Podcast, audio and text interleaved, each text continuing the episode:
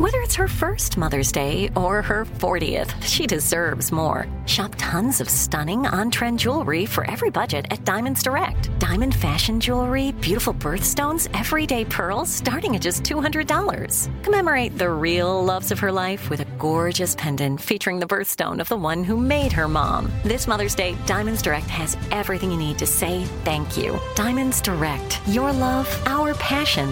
Online at diamonds direct dot com. I'm Katya Adler, host of The Global Story. Over the last twenty-five years, I've covered conflicts in the Middle East, political and economic crises in Europe, drug cartels in Mexico. Now I'm covering the stories behind the news all over the world in conversation with those who break it. Join me Monday to Friday to find out what's happening, why, and what it all means. Follow The Global Story from the B B C wherever you listen to podcasts. Live Nation presents Concert Week. From now through May fourteenth, get twenty-five dollars tickets to over five thousand summer shows. That's up to seventy-five percent off a summer full of your favorite artists, like twenty-one Savage, Alanis Morissette, Cage the Elephant, Celeste Barber, Dierks Bentley, Janet Jackson, Meghan Trainor, Peso Pluma, Sean Paul, Sum forty-one, and many more. For way less. Grab your tickets now through May fourteenth to see all of the artists you love all summer long. For just twenty-five dollars each. Visit livenation.com slash concert week to buy now. That's livenation.com slash concert week to buy now. When you think about the future, what kind of technology do you envision? Whatever the future holds, artificial intelligence will undoubtedly be at the heart of it all. Join Graham Class as he hosts Season two of Technically Speaking, an Intel podcast, and hear from the minds transforming healthcare, retail, entertainment, personal computing, and more with the help of A I. Tune in every other Tuesday and explore the latest technology that's changing our world today and creating a more accessible tomorrow. Listen to Technically Speaking, an Intel podcast on the iHeartRadio app, Apple Podcasts, or wherever you get your podcasts. From U F Os to psychic powers and government conspiracies, history is riddled with unexplained events. You can turn back now or learn the stuff they don't want you to know. A production of iHeartRadio.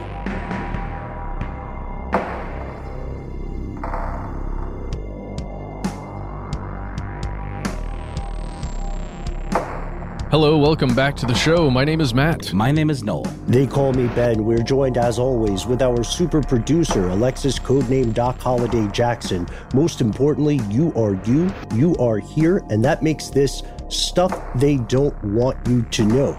Uh, several of you are making an appearance on the show today. That's right. This is our weekly listener mail segment where we hear directly from you. And uh, so far, the only complaint that we have amongst ourselves about the show is that this segment uh, can't get to everything that we hear from uh, our fellow listeners every week, which is what corporate America would call a good problem to have. Don't you think, guys? For sure. I just love corporate America and all their useful buzz phrases. What is a wheelhouse? You know, I've been keeping for, God, I've been doing this for uh, more than a decade now, I think. And uh, I've been keeping a reference guide to corporate buzz terms. And some of them are so bizarre, like phrases like "eat our own dog food." That's Ooh, I don't a real know that one. one. I don't know that one. Yeah, uh, one, one that always makes me cringe is "let's take a peek under the kimono." Yeah, that's gross. Uh. I used to. I actually used that line in a. Uh, oh gosh. Well, our bosses don't listen to this show, so I'm I'm fine to say this. I I used to uh, sit during meetings, Matt. You know this, and take random lines of statements from people at the meetings and compose them into poems. Uh, the way that yeah. uh, you've seen, like maybe uh, some artists did that with George W. Bush and stuff, and, and the kimono line stuck out to me. Uh, we we made I, a whole YouTube series, Trapped in a Meeting. Remember, that was oh, basically right. that, Ben. It was basically poetry of, of corporate speak. Connell, by the way, is a great improviser. He absolutely is. Although, wasn't it always the same footage in every single one of those videos of him like doing the the presentation? And then, no, and then the only, it, it was no. We shot an entire, I think it was hour and a half, hour long meeting or something that then we just spliced up into all the episodes. Oh, two, okay, two okay. hours maybe. Yeah, yeah, it was long. Got it. You'll, By you'll the way, a, a, wheel, a wheelhouse is a part of a boat that's like the shelter. Don't tell me. Don't person. tell me. No, don't no, ruin no, no, it. No, no, I don't no, want no, the no. mystery ruined. Uh, I don't want to hear it. Oh, fuck. I like that. You've got to have something to wake up for in the morning. Uh, I like what's life without a little bit of mystery. It's a house uh, shaped like a wheel. Uh, it's it's not. Spoilers. I mean, I'm just adding to the mystery. I'm adding new, uh, new, new input to the mystery. Ah, man, uh, it's good that we're starting out with some levity today, because uh, the listener mail and correspondence that we're exploring touches on some heavy, heavy things. Uh, To be honest with you, we've got we've got some scientific mysteries. We've got some ongoing horrible things, uh, both in the U S and across the world. Uh, where should we begin? Um, Noel, if if you feel good about it, you wanna you wanna do the honors and kick us off with uh, with the email that that you found. This is one of like a surge of emails we got too, I believe. Yeah, I don't know if I feel good about it exactly, but I, I will definitely do this thing. This email um, uh, emailer uh, asked to remain anonymous for some pretty obvious reasons uh, that you will uh, shortly understand. And this was a response to Matt's strange news story from last week about Paris Hilton and her troubled upbringing uh, being kind of taken to these sort of like boot camps or sort of, I guess, I don't know, rehab type things, not necessarily for drugs, but just for like bad behavior. Uh, like detention tr- centers. Tr- troubled children. That's right. But but these are not detention centers, and they're not like mandated by the law, right? These are like, you pay for these. These are private companies that do these, you know, sort of crash course kind of things for profit, right? And that is specifically what this email is about. And the reason our listener asked to remain anonymous, because she has had firsthand knowledge of, of this stuff. Um, it's it's a little long. I'm going to read some excerpts, but mainly I think it's all worth uh, hearing, and then we can have a little discussion about it. Uh, good morning, gentlemen. I listened to the story Matt told about Paris Hilton, uh, her story of the troubled child industry. That's what it's called, I guess, from those uh, working inside of it. Um, and since I was recently a science teacher at one of their schools, I thought I would touch base with y'all about my experience with it, because I'm a certified teacher now in the public school system. I asked that my anonymity be honored. Uh, the first thing I thought you should know is that when they kidnap the kids, they call it gooning. G O O N I N G. And mm. the stories my students told me about it were horrible. After the girls in our program were gooned, they would be taken to a wilderness program where they did intense therapy while living outdoors in the wilderness all seasons, usually in the Idaho or Utah mountains. They would learn meditation, do therapy, and learn survival skills like how to start a fire and carve a spoon. Not all of our girls did wilderness, but the ones who didn't were rare. Once the girls were done with that program, usually three to six months, sometimes more and sometimes less, their recruiter would have a school or other program lined up. They have a recruiter or handler who works with their family through the system, who guides them through a series of programs, usually all run under a single umbrella corporation, like mm. Interchange or Embark. Um, brokers get a cut. And this is this uh, listener's opinion uh, or an assumption she's making based on her experience in the industry. But she says she assumes the longer that the children are into the program, the more programs they do, the bigger the cut the broker gets. Um, let me tell you why I think this industry is uh, disgusting and predatory. Once at the school, the clients are in a system that requires them to check boxes to graduate. They move through a series of steps where privileges are gained or lost based on their conformity. Wow. The stated goal is that they are improving in therapy, but that's frankly bullshit. Uh, since I was merely the science teacher and the ten years of work I did in the therapeutic community meant nothing. I was regularly ignored by the many therapists who run around like demagogues, making arbitrary decisions about the lives of our population.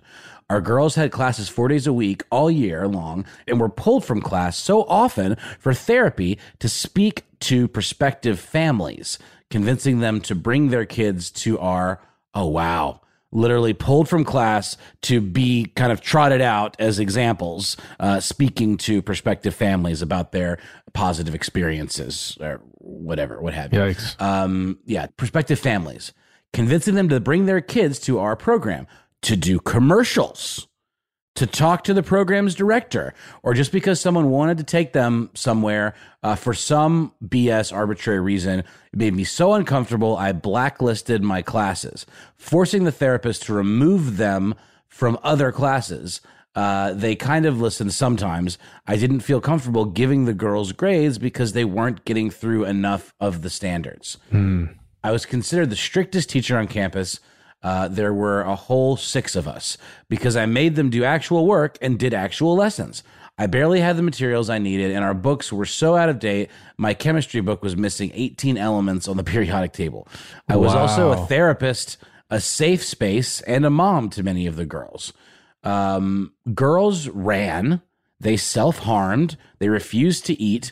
They had real issues that didn't seem to ever be truly addressed in a meaningful way. I'm still in contact with a bunch of my girls, and no, I had a positive impact, but the company hated me from minute one, in part because our installation, uh, in particular, is run by and employs a lot of strict Mormon members, and I don't care about uh, towing their arbitrary gender roles. I hated that job. It almost killed me, and when they fired me at the end of the last year, I already had a new job lined up. Anyway, I won't go into the uh, accreditation process we went through while I was there. It was laughable, she says, because I've written so much already. I'm willing to answer any questions I can if you have any. Um, I think it would be a good idea for you guys to do an episode on the industry. It's predatory and scary how we treat kids in this country, especially at these and other types of private institutions. Wow. Yeah. It's tough to hear from an educator who was within the system, who saw all the problems inside, who knew the... the children who were involved had real problems that, that weren't being addressed, because that, that's the whole point of this system, right? Um, or at least that's right. The stated goal. Mm-hmm. Um, when it does feel like maybe the true goal is more about conformity to norms uh, and to to accepting authority. Yeah, maybe, maybe those are maybe those are closer to the actual goals. I would argue the actual goals are simply and solely profit and avoiding prosecution. Yeah, I, I, yeah, I mean, I can, I can see that, but I guess I'm trying to imagine from the how you could get away with it for long enough uh, without having some kind of stated goal that the parents, in some way, I agree with. Like it was mm-hmm. worth it to send my child there, basically. Right. Um, and I think conformity is probably the biggest thing, like breaking down a child's free will. To a yeah, certain compliance. Extent. Let's say compliance. Compliance. Maybe. That's that's that's a good one. That's what I mean. That's that's something that uh, many institutions are in, were founded entirely on. Law enforcement, the military, religion. They're founded on conformity and compliance. I appreciate that you uh, read the the entirety of of the email, because it's it's indicative of the vast amount of uh, correspondence that we've received here, not just email, but I'm sure that we've all had people personally reaching out to us in this regard. Uh, one of the things we said is we do want to make an episode about this. Uh, the further down the rabbit hole I've gone since we did that episode, I don't know about you guys, uh, the more disturbing stuff I found. Judicial corruption runs rampant, uh, sometimes functioning hand in hand with these private institutions. The uh, the victims, and I do think victims is a fair word in many cases, are are dealing with lifelong P T S D, uh, trauma of these experiences. Um, and the problem is that, again, I think the the main issue here is that there is not oversight the, of any substantive form.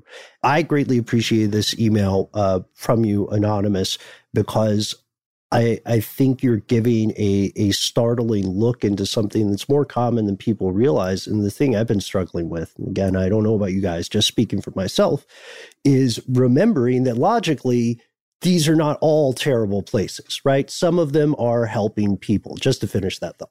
No, they're not all terrible places. And also, let's not forget that, you know, there are children that that this this isn't just run-of-the-mill bad behavior, like parents just like shoving their kids off because they don't want to deal with disciplining them. I mean, typically we are talking about things like self-harm, uh, you know, severe depression, um, suicidal ideations, like things like that, that are beyond the scope of things that parents can handle. And of course, you know, it, it is a luxury for some parents to be able to afford to send their kids to places like this. And certainly there are probably a, a range of facilities that are, you know, uh, vouched for more than others. And, and I'm sure the cost rises accordingly.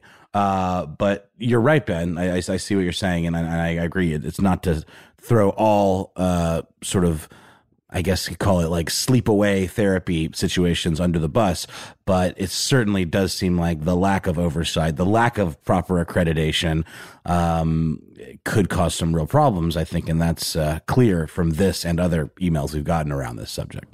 Well, yeah, and, and speaking of those other emails, we've had so many people write to us to say that what's, what ended up sending them or what, what ended up getting them into one of these places was trauma that occurred to them.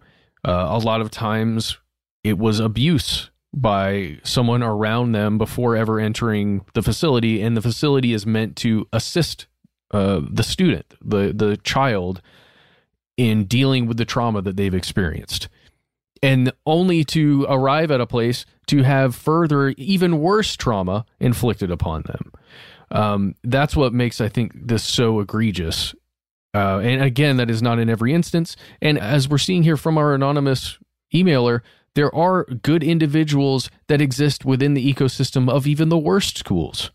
You, there have to be good individuals in there um, who see what's happening, want to change it, and maybe can't change it. Um, it's just, we, we have to remember all the sides of this. Um, it, it's just, it's, it's horrifying. It's, it's horrifying. And, and I am, I'm not looking forward to making this a full episode, but I think it is, it's very important, and we, and we should, and we will, we, we keep saying that, uh, we, we will. Yeah. Well, I mean, this is, we, we, to our credit, we only, uh, said it in that first uh, in that first Strange News and today. So, and we do put in the research time with this uh, at the risk of um, sounding like it's all gloom and doom here. Uh, I don't know about you guys, but I always feel like we're on the right track when I get the feeling that we, that I don't want us to do something, but it's the right thing to do. Yeah. Because that's the reason this show exists. Completely agree. Not, not to just, I, I don't know. We do fun stuff too, right? There are a lot of, like, Bernays is still fun, even though a lot of people died because of him.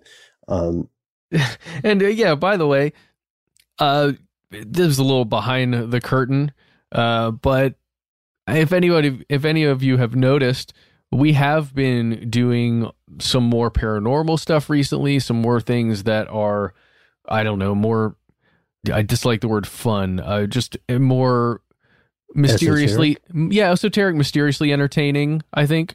Uh, and I would just say on my part, it's because personally I'm feeling a little overwhelmed with everything that's happening. And this is giving me great joy to explore some of those other topics. And thinking about something as as messed up and dire as this topic, it just is giving me anxiety, further anxiety. Totally. I, I mean, I, I'm with you while we're staying backstage. I, I miss it. Because uh, that kind of stuff is the soul of the show, and it's easy to drift away. But this is critical thinking applied to the paranormal and conspiracies, and to to like say otherwise is uh, is to lose sight of the reason we started. You know, I mean, this this is in many cases the troubled teen industry is itself conspiratorial. Right? They are conspiring to get, to goon these kids. Uh, they're conspiring in some cases to cover up uh, abuse, right? And again, that's, it's too broad a brush to say that that's happening at every single institution every single day. But um, the the things that we have found that your that our fellow listeners have shared with us are immensely compelling. Like there is there is something rotten in the Denmark of the troubled teen industry. What an odd term, though, using goon. I think of goon squads as like a group of mercenaries or something, or, you know, criminals that are going to attack you with billy clubs. It's odd that they would choose to use that term as like an industry insider word. I think, mm. I think, yeah, I, I highly doubt that's on many memos. I think it's right. probably uh, nomenclature that's just spoken about mm-hmm. by the people who do it. What are they going to say? Press gang? Like the yeah, British uh, it, Empire of old? It's a good point. I actually found a piece in the New York Times from twenty sixteen called uh, Therapy Becomes Theater in Wilderness. And it was about a, a person who basically converted their like experience in this uh, therapy type of program um, into a theater piece. But the, the word gooning is used in, in this as well. And this is, no, it is, it is a thing. So, yeah, I think maybe more more to this discussion another time uh, in a full episode, I think, to to, yeah. to to back to back you guys up. That makes perfect sense. And thank you so much for the insider perspective on this uh, from our anonymous listener. Yes. And and look, look, seriously, keep in mind, there's going to be an entire nonfiction documentary series about a specific school coming out next year uh, from my slate. So we'll talk about that in further detail, too. And in the interim, uh, please keep the correspondence coming. We very much want to hear from you. So let's take a quick break, and then we'll be back with some more listener mail.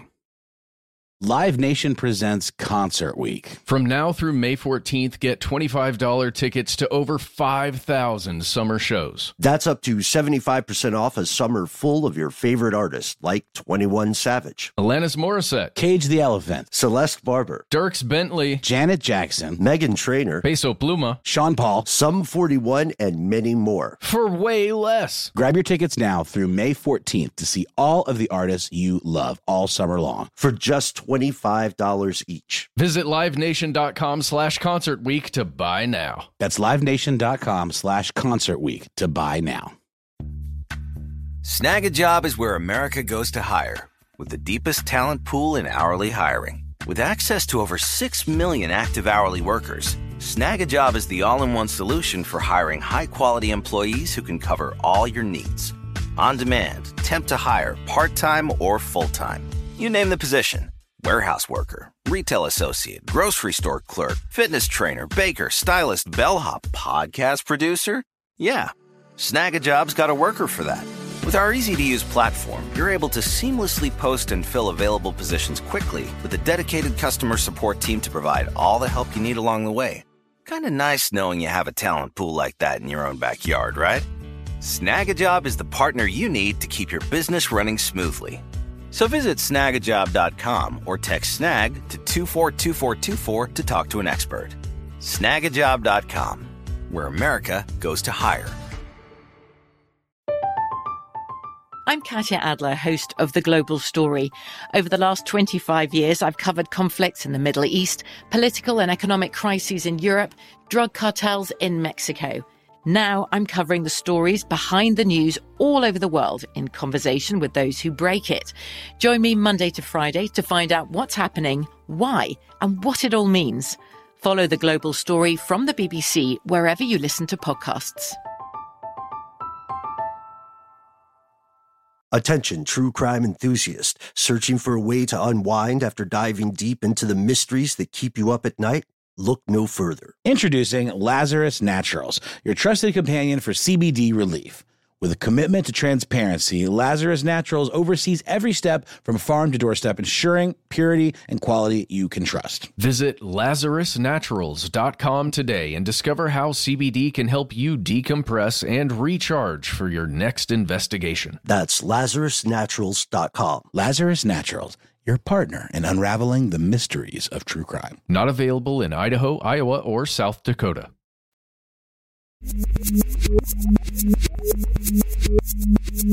And we're back. We're going to hear a message from someone named Bob. Here it is.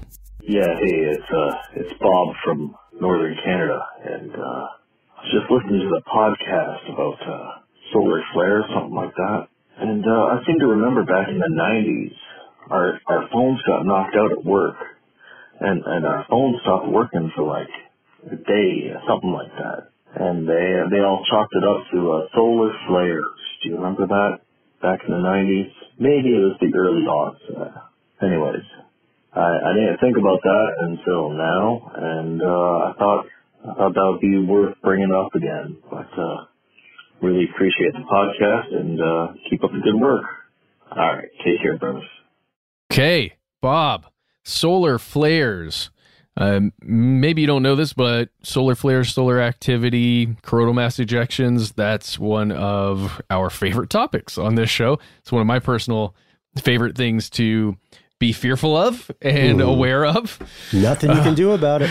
Yeah. The power of the sun. It uh, controls us in so many ways. Um, we...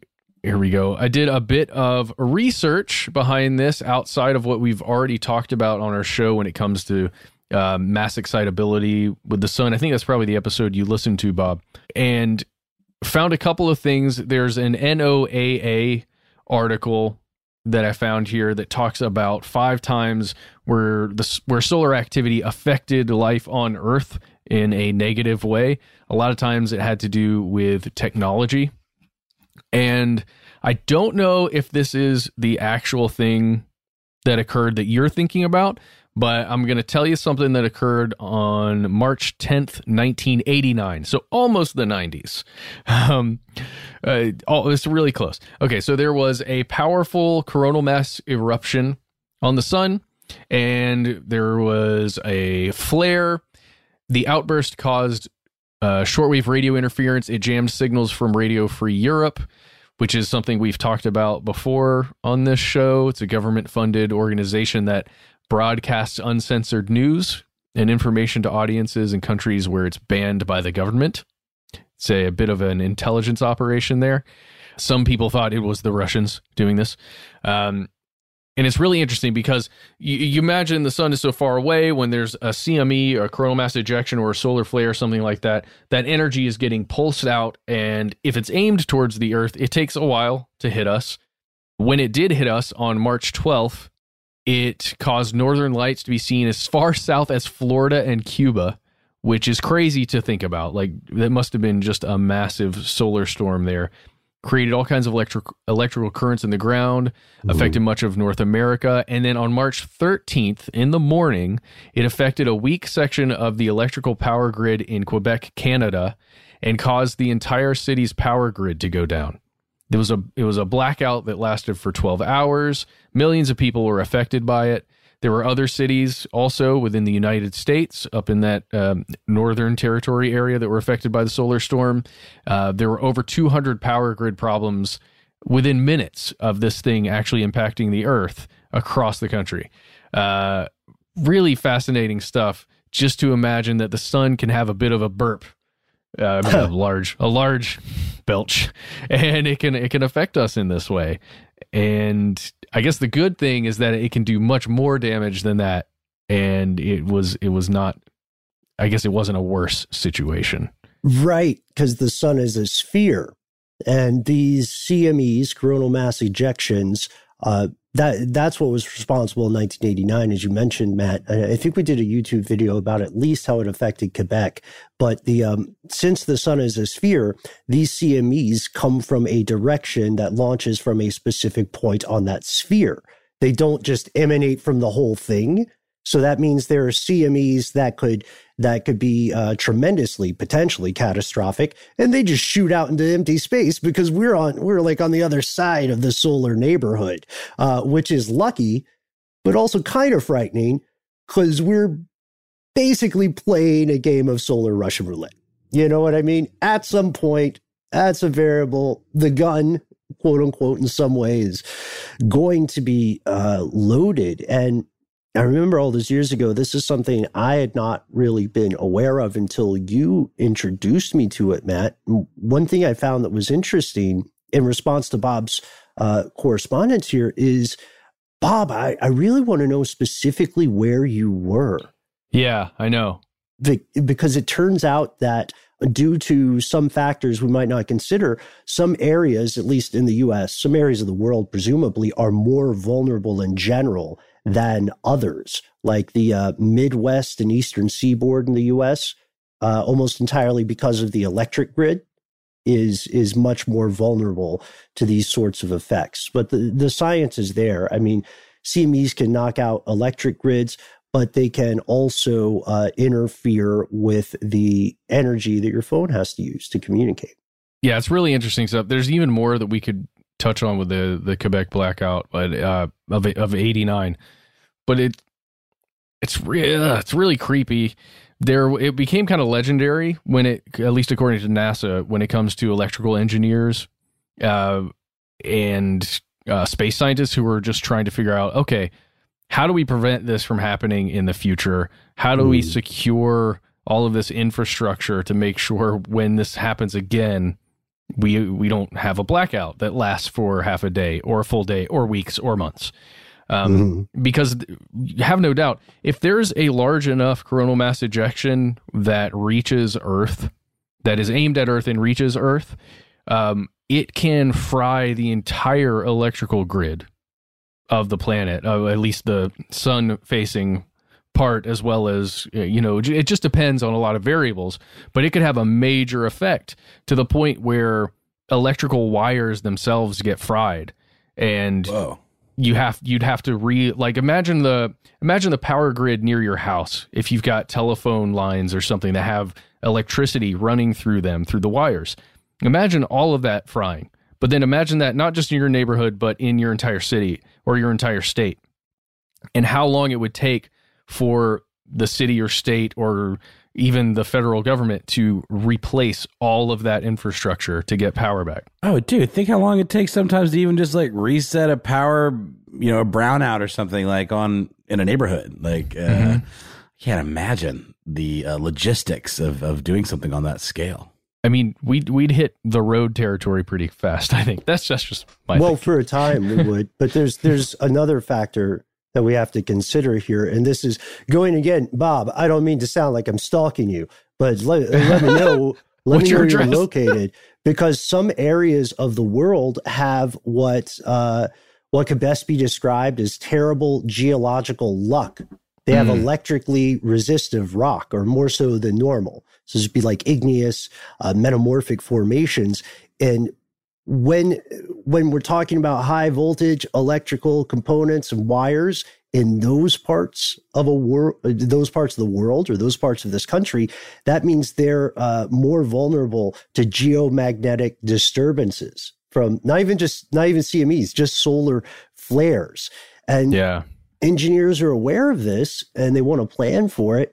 But the tough part is, uh, you know, funding gets cut for infrastructure all the time, right? The U S infrastructure is crumbling in parts of this country. Everything from the bridges to infamously the levees uh, to the electricity grid. It's no different. So imagine you're the engineer and you have to come in and say, look, I know the project is supposed to cost X amount of dollars over Y amount of years, but we need Z amount of extra funding to make sure that the sun doesn't like pop a sniper headshot at us and plunge New York into darkness. Maybe New York yeah. would have the money to listen, but a lot of smaller towns aren't going to do, like, how are you going to convince, um, I'm just going to make up a small town. Apologies if I'm accidentally naming yours, folks. How are you going to convince the people of, um, Mountain Foot, Hog Swallow, uh, West Dakota. There we go. I made it safe because that's not a real state. Uh, so how are you going to convince them to spend the cash on something as a contingency for something that really may never happen on a reasonable scale? Uh, you have to try, because you're going to be public enemy number one if this kind of thing happens, because people, as we've seen during blackouts, the social covenant that we have with each other is very fragile. It de- it entirely depends on mm-hmm. two things. One, basic human decency, and two, the fear of consequences. When you remove number two, number one doesn't seem as powerful as it did when the lights were working. Whoa. Yeah, totally. Dude. So, hey, in conclusion, Bob, I don't, we don't know what exactly you mean what what was happening. By the way, I edited that a little bit, what you just heard. He mentions blackberries, that I think the entire office was using blackberries. So mm. I I did a bit of research trying to find a time when uh, the the network that BlackBerry uses went down in the area where he was describing, and I could not find anything that correlated. So uh, again, if you get more info, Bob, please email us this time, just because we know your voice. We know what's going on. If you want to give us more context, shoot us an email and we'll, uh, we'll try and track some of this down. In the meantime, do your own research if you, if you can on the eighteen fifty-nine solar flare that was observed and the resulting solar storm and what happened to telegraph systems across the planet. Really interesting stuff. Oh, I don't know if I should put this out there, but it may be of interest to some of our fellow listeners.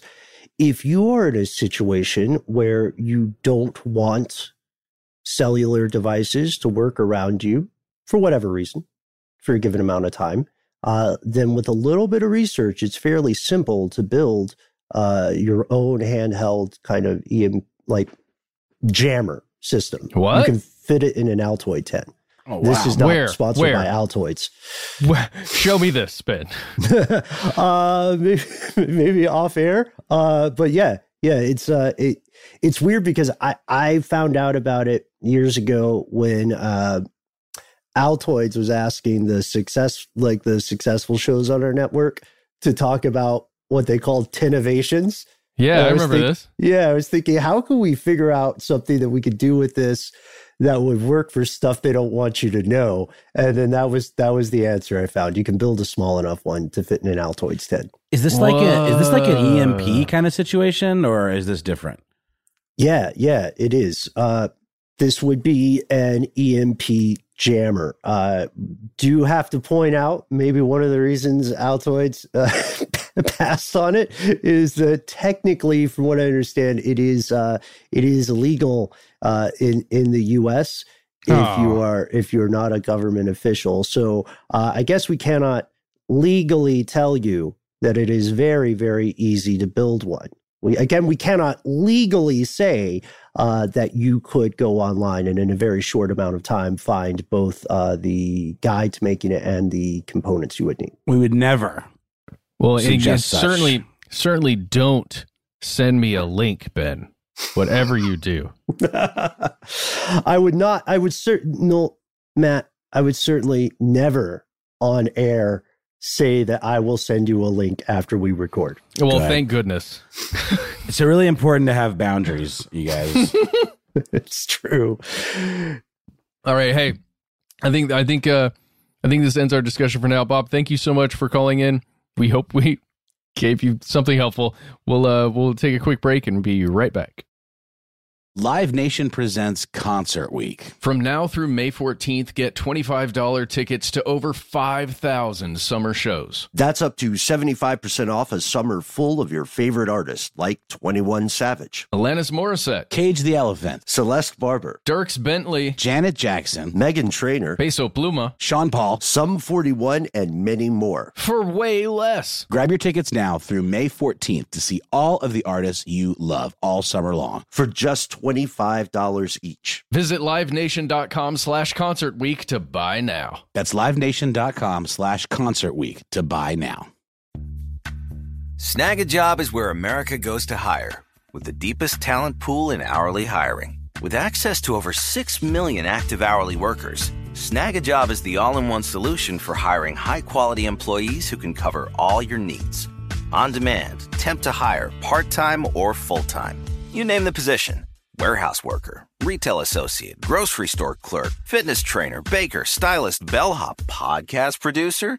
Yeah, Snag a Job's got a worker for that. With our easy-to-use platform, you're able to seamlessly post and fill available positions quickly, with a dedicated customer support team to provide all the help you need along the way. Kind of nice knowing you have a talent pool like that in your own backyard, right? Snag a Job is the partner you need to keep your business running smoothly. So visit snag a job dot com or text snag to two four two four two four to talk to an expert. snag a job dot com, where America goes to hire. I'm Katya Adler, host of The Global Story.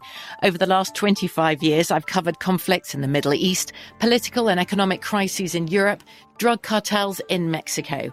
Now I'm covering the stories behind the news all over the world in conversation with those who break it. Join me Monday to Friday to find out what's happening, why, and what it all means. Follow The Global Story from the B B C wherever you listen to podcasts. Attention, true crime enthusiast, searching for a way to unwind after diving deep into the mysteries that keep you up at night? Look no further. Introducing Lazarus Naturals, your trusted companion for C B D relief. With a commitment to transparency, Lazarus Naturals oversees every step from farm to doorstep, ensuring purity and quality you can trust. Visit lazarus naturals dot com today and discover how C B D can help you decompress and recharge for your next investigation. That's lazarus naturals dot com. Lazarus Naturals, your partner in unraveling the mysteries of true crime. Not available in Idaho, Iowa, or South Dakota.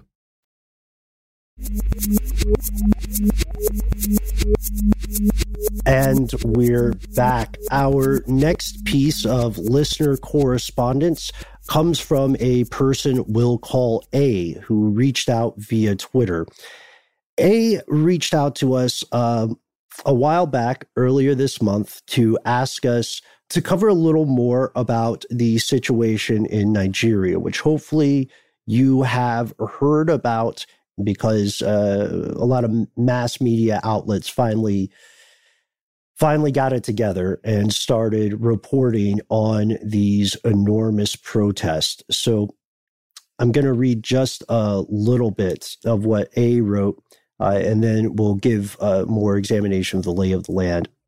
So A is based in Nigeria, by the way. A says, the protests nationwide have been peaceful so far, that is, until the police began shooting live ammunition and tear gas into the crowd. He's alluding to protests that are um, largely centered on the abolition of something called SARS, not the disease. SARS is an acronym standing for the Special Anti Robbery Squad. So that's the SARS we're talking about today. Uh, Nigerian police force unit created back in nineteen ninety-two. Uh, on paper, they were supposed to deal with crimes associated with robbery, grand theft auto or motor vehicle theft, kidnapping, illegal firearms, cattle rustling, that kind of stuff. But unfortunately, it turns out that they were committing crimes at least as often as they were ostensibly preventing them. So in asking A about what, what the protests were about, because at the time you reached out to us, this was not widely reported in Western media, A said that they're ultimately pushing for the disbandment of SARS, which I believe has occurred, and also pushing for actual lasting reform.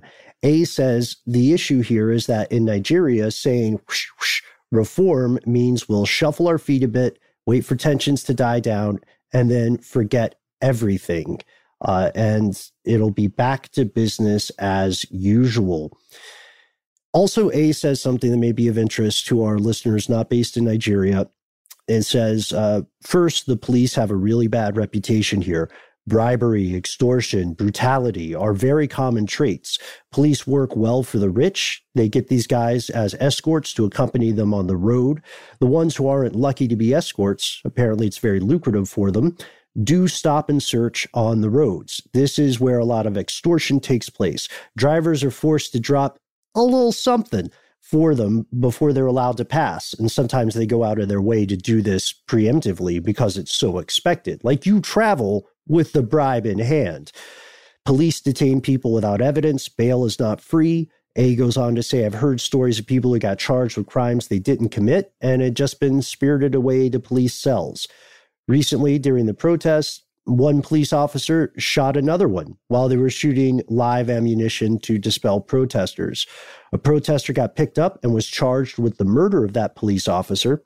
It took a lot of effort to get that protester released, and this was after he was physically assaulted and being taken to a federal prison. This is one of many similar crimes.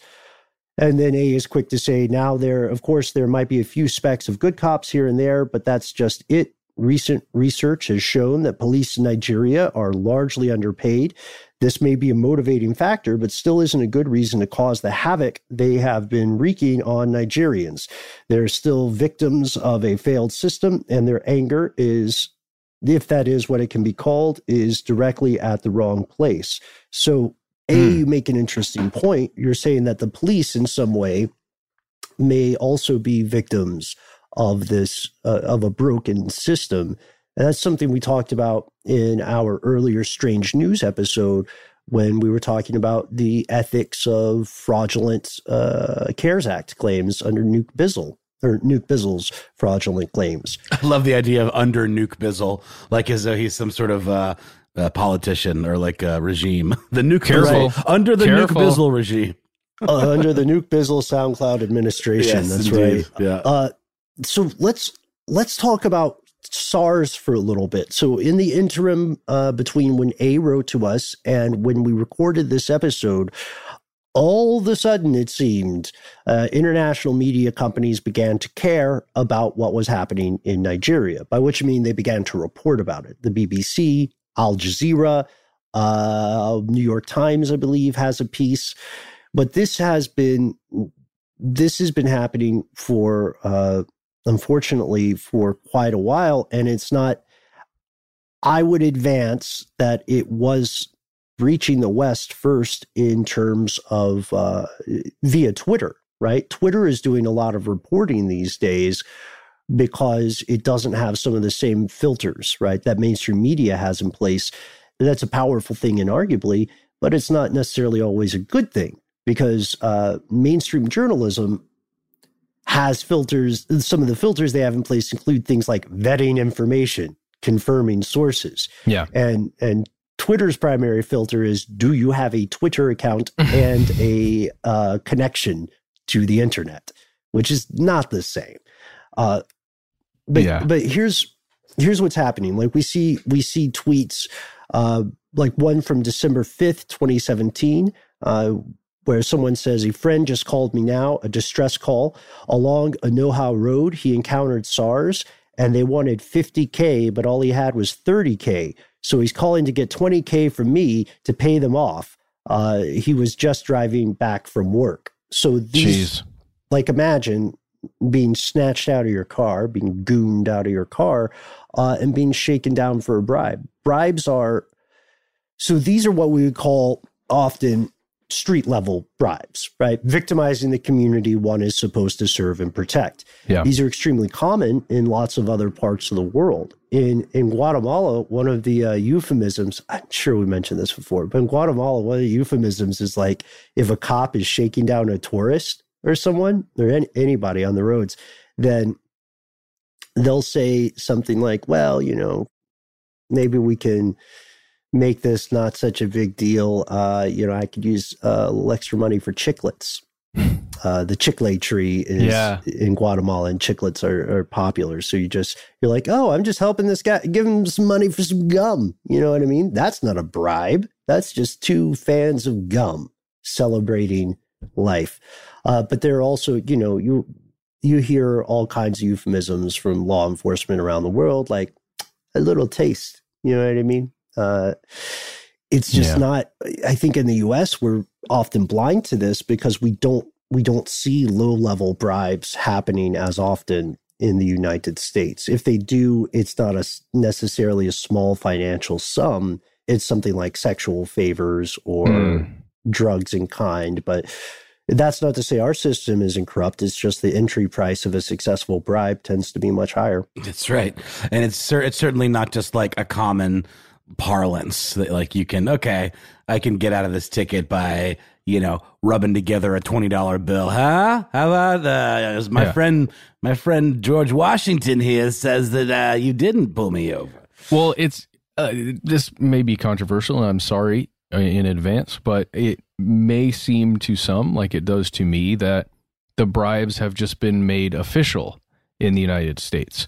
The bribe Ooh. is now no longer the money changing hands between an officer or two officers and a victim of the who's being forced to do this. It is now an official statute for a parking violation or a speeding ticket or some other thing that you have to pay several hundred dollars to the county for, or like uh, bail, or bail, mm-hmm.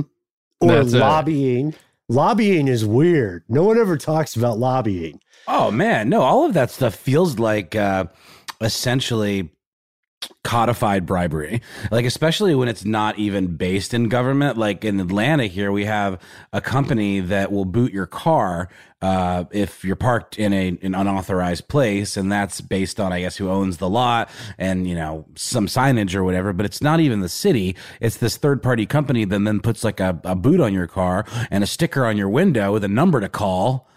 So that like the person can show up with a credit card machine that you can then swipe to get your car back. It's basically Ooh. like unlawful seizure of your property yeah. without due process, you know? And they're on commission. A hundred percent. Yeah. Yeah. Uh, and I think, was it, was it you, Noel, who like got booted one time at my old apartment? Yes. Oh God. Mm-hmm. So we had to go out there, and I had to, I had to like. Uh, I don't quite remember what the circumstances were, but I do. This is all coming back. This is not. Yeah. This, this is not what I was describing, because this what I'm describing happened to me another time in Atlanta's uh, little Five Points area, where I parked at a Starbucks and I got a coffee, and then I walked over to a record store. When I came back ten minutes later, my car was booted and there was a mm. sticker on the window, and they literally roll up with like a machine. It's it's like right. you know, holding your car hostage. But yeah, I, mm. I, I do remember. Did I leave it overnight or something? Or I can't remember, but yeah. I had to go out there. You did. I had to go out there and talk to him. But the um, but we we managed to resolve that because we weren't dealing with some entity like SARS. Yes. So the End SARS campaign picked up a lot of steam recently, uh, in this month in particular, in October, as we record this, because a police officer in SARS uh, shot a young man in front of a hotel in the Delta State, and the video became the uh, watershed moment, right? It became the Malcolm Gladwell-esque tipping point for the nation. It started trending on social media, and within a matter of days, there were nationwide protests. They expanded, uh, like it started with uh, hashtags, right, as many things do, and then it became uh, something that was in city streets throughout the country. Uh, prominent, notable activists, celebrities were joining this, raising awareness of the protest, because SARS was SARS was capable of uh, victimizing people from all walks of life in the country with impunity. And uh, they were noticed to be very violent. Like, that's part of why even Nigerian celebrities joined in. But when these protests occurred, the response was uh, the response from authorities was massively violent. Uh, we already mentioned live ammunition, like uh, like you pointed out to us. A uh, people were also beaten, chased yeah. away. Uh, however, uh, at this point, there is good news. Uh, just on October eleventh, not that long ago, the Inspector General of the Police, one Mohammed Adamu, announced that they were disbanding SARS. They were disbanding the Special Anti Robbery Squad. I said this on live television, but to the point we made earlier, they said they also said a new tactical team will be unveiled. Yeah, shortly. Yeah. Can can we talk just briefly about how SARS began and what they used to do, what their what it was? Yeah, absolutely. nineteen ninety-two, right? Yeah. So you mentioned that already, nineteen ninety-two. It started out as essentially an undercover operation. There were literally fifteen individual officers in two vehicles that would go around, and they would do covert covert operations where essentially they're listening to radios. They're picking up signals from people on the road who are, you know, as they ride around, to catch criminals. Um, and they're not they're not going in to arrest somebody immediately. They're doing they're doing surveillance, essentially. And uh, they didn't even carry weapons out in the open. They weren't they weren't in clothes, like in um, in any kind of official insignia or, or uh, outfits. And that that was essentially their role. And it began expanding from there in ninety-two for the first decade. That's essentially what they're doing, but it was expanding. But after that first decade, or around two thousand two, is when they began going like officially going after murderers, kidnappers, mm-hmm. assassins, and all of these other, you know, violent criminals. And this is when, at least according to Al Jazeera and in their reports, this is when those roadblocks started happening that you were talking about, Ben. Yeah. Yeah, you're right, Matt. I, w- I want to uh, step back a little bit. Uh, it, it's in the mid nineties, mm. uh, to our knowledge, when uh, members of SARS started committing extrajudicial murders that mm. we can trace, we can trace like clearly. Uh, they arrested in ni- nineteen ninety-six, they arrested these two security guards who were suspected of being the inside heist members of a robbery. The guards were not charged with the crime, and in January of the next year, their bodies were just put in a morgue without Whoa. any explanation of what happened to them. Whoa. In, in SARS custody, in case we need to put a fine point on that. Uh, and, yeah. and, and you're right. You're right, Matt. Um, they started covertly. They started covertly out of what was arguably necessity. You know, the Nigerian army and the Nigerian police force were at odds, right? Uh, and so the problem is that it seems they went to a place where they were existing beyond the law. And it's it's tough to pinpoint the exact moment where that kind of corruption occurs. You know, it's not like it's not like people in the police force get together, have a meeting, and say, all right, school's out. We're going to be like Homelander and the Boys. We're going to do whatever mm. we want. Mm. It just, the rules gradually erode until they are completely washed away. Oh, that doesn't feel dire or awful at all, he said sarcastically. However, there is good news because, you know, the protest accomplished one of the primary aims, which is to disband this force. And it's not disbanding the entirety of the police force. Obviously, it's disbanding SARS. And SARS hasn't been around forever. nineteen ninety-two uh, was not that long ago. It's longer than some of our fellow listeners might think, but it wasn't that long ago. So with this, we see a couple of things. Maybe, I guess the inspiring idea is that uh, we see a case where a protest was focused and worked, you know, but to your question, A, we have to ask ourselves, is this lasting reform? It, are the teams that grow to uh, fulfill the same duties that SARS was meant to fulfill, are they going to be able to hold the line? Are they going to um, end up breaking the same laws they're there to like they're there to enforce? Who watches the watchman? Who polices the police? And aren't they still actually shooting protesters as of like the day before we were recording this? Yeah, I mean, you know, I, a show that I like to watch every day, I, if I haven't recommended it, I, I will now. It's, it's Democracy Now. Uh, it's a daily, you know, streaming news show, and they cover things like this that often don't get coverage on other networks.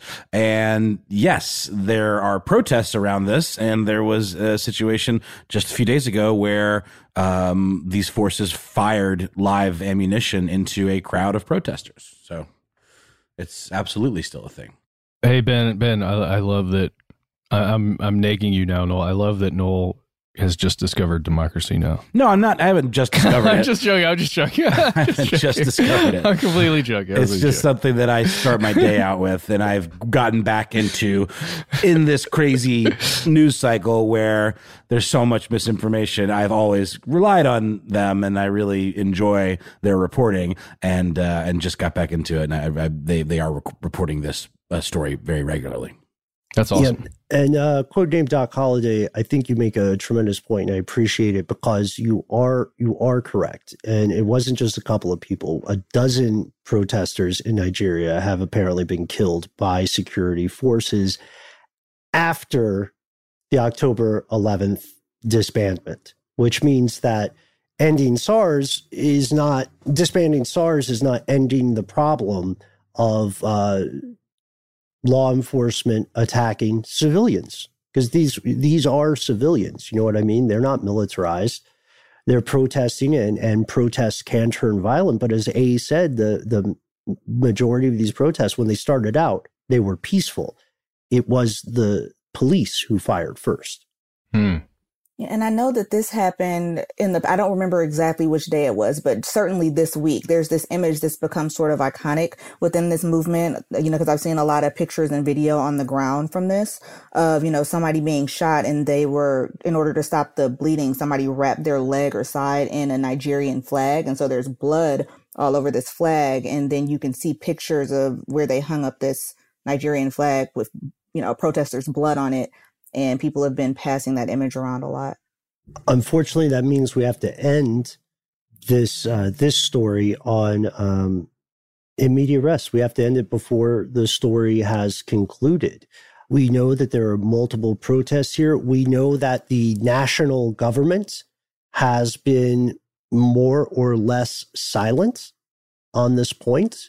Uh, on on these deaths, uh, and as we're recording this, we're we're waiting to hear more. You can see some televised statements from officials who are saying uh, that they are investigating the.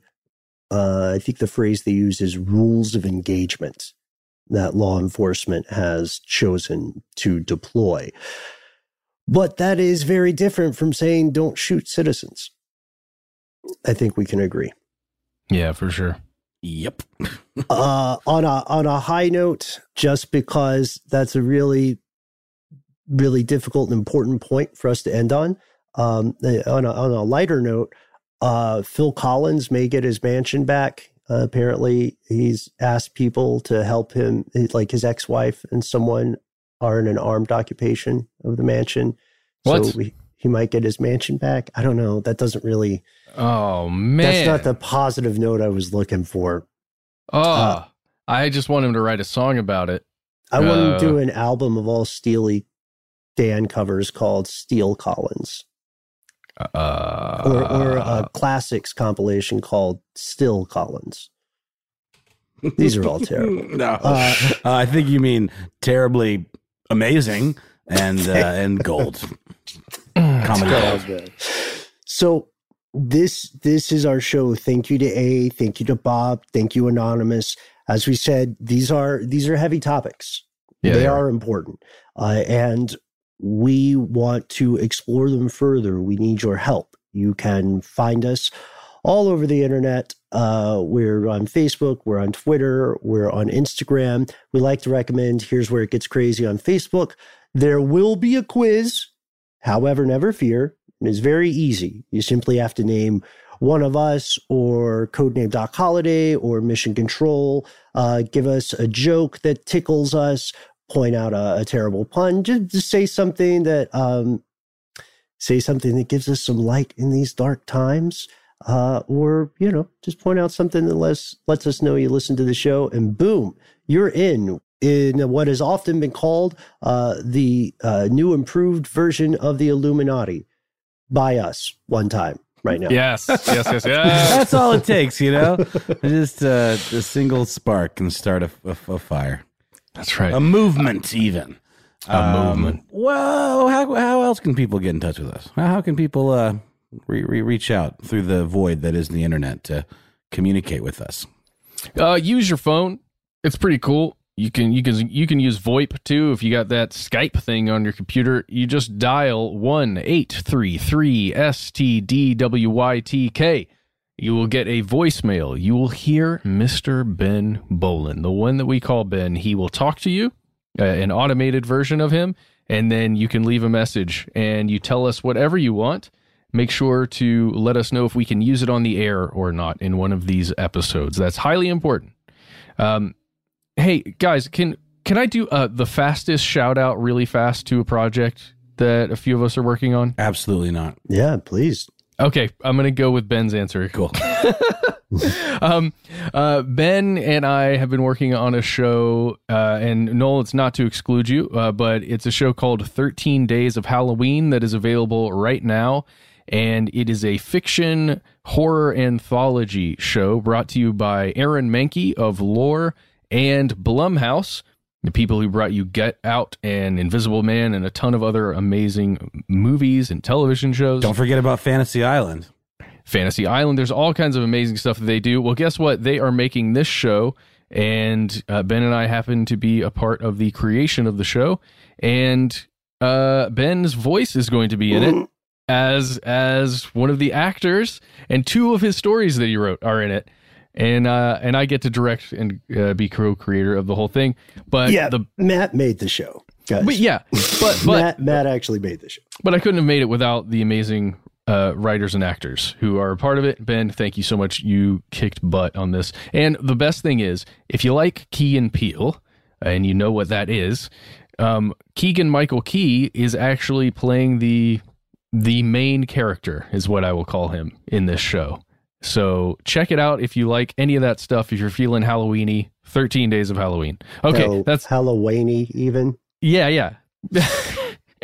Wait, sure. That's a joke from Ridiculous History. It's okay. Crossover, extended universe. I think you missed the boat. You should have called it the thirteen Days of Halloween. Uh, sorry, guys. So we just need to work with more people named Wayne. That's really a takeaway. But um, the show is great. Uh, do listen with headphones. I think that's a. Oh yeah, it's three D. That's yeah, it's, it's in uh, three D. It's binaural. It's mm-hmm. it's creepy. It's like A S M R horror uh, with Keegan-Michael Key and Ben Bolin. There you go. That's no, it. No, that's no. the show. No, well, too kind. If you don't enjoy it, uh, please send an email to our complaint department. As always, that's Jonathan Strickland at i heart radio dot com. But if you want to talk to us about any of the things we named, uh, if you want to suggest topics you think our fellow listeners will enjoy in the future, and you hate phones, don't sip social meds, uh, you can go ahead and reach us directly. No matter where you are, no matter what time it is, we have a good old-fashioned email address. We are conspiracy at i heart radio dot com.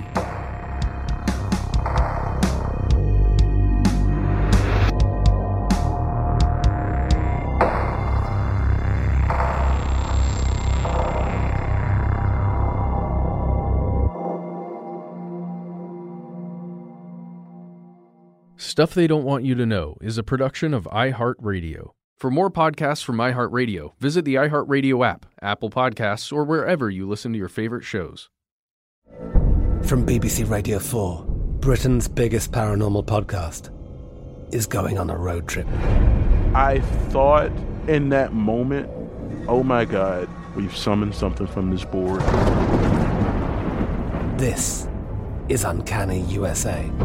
He says, somebody's in the house, and I screamed. Listen to Uncanny U S A wherever you get your B B C podcasts, if you dare.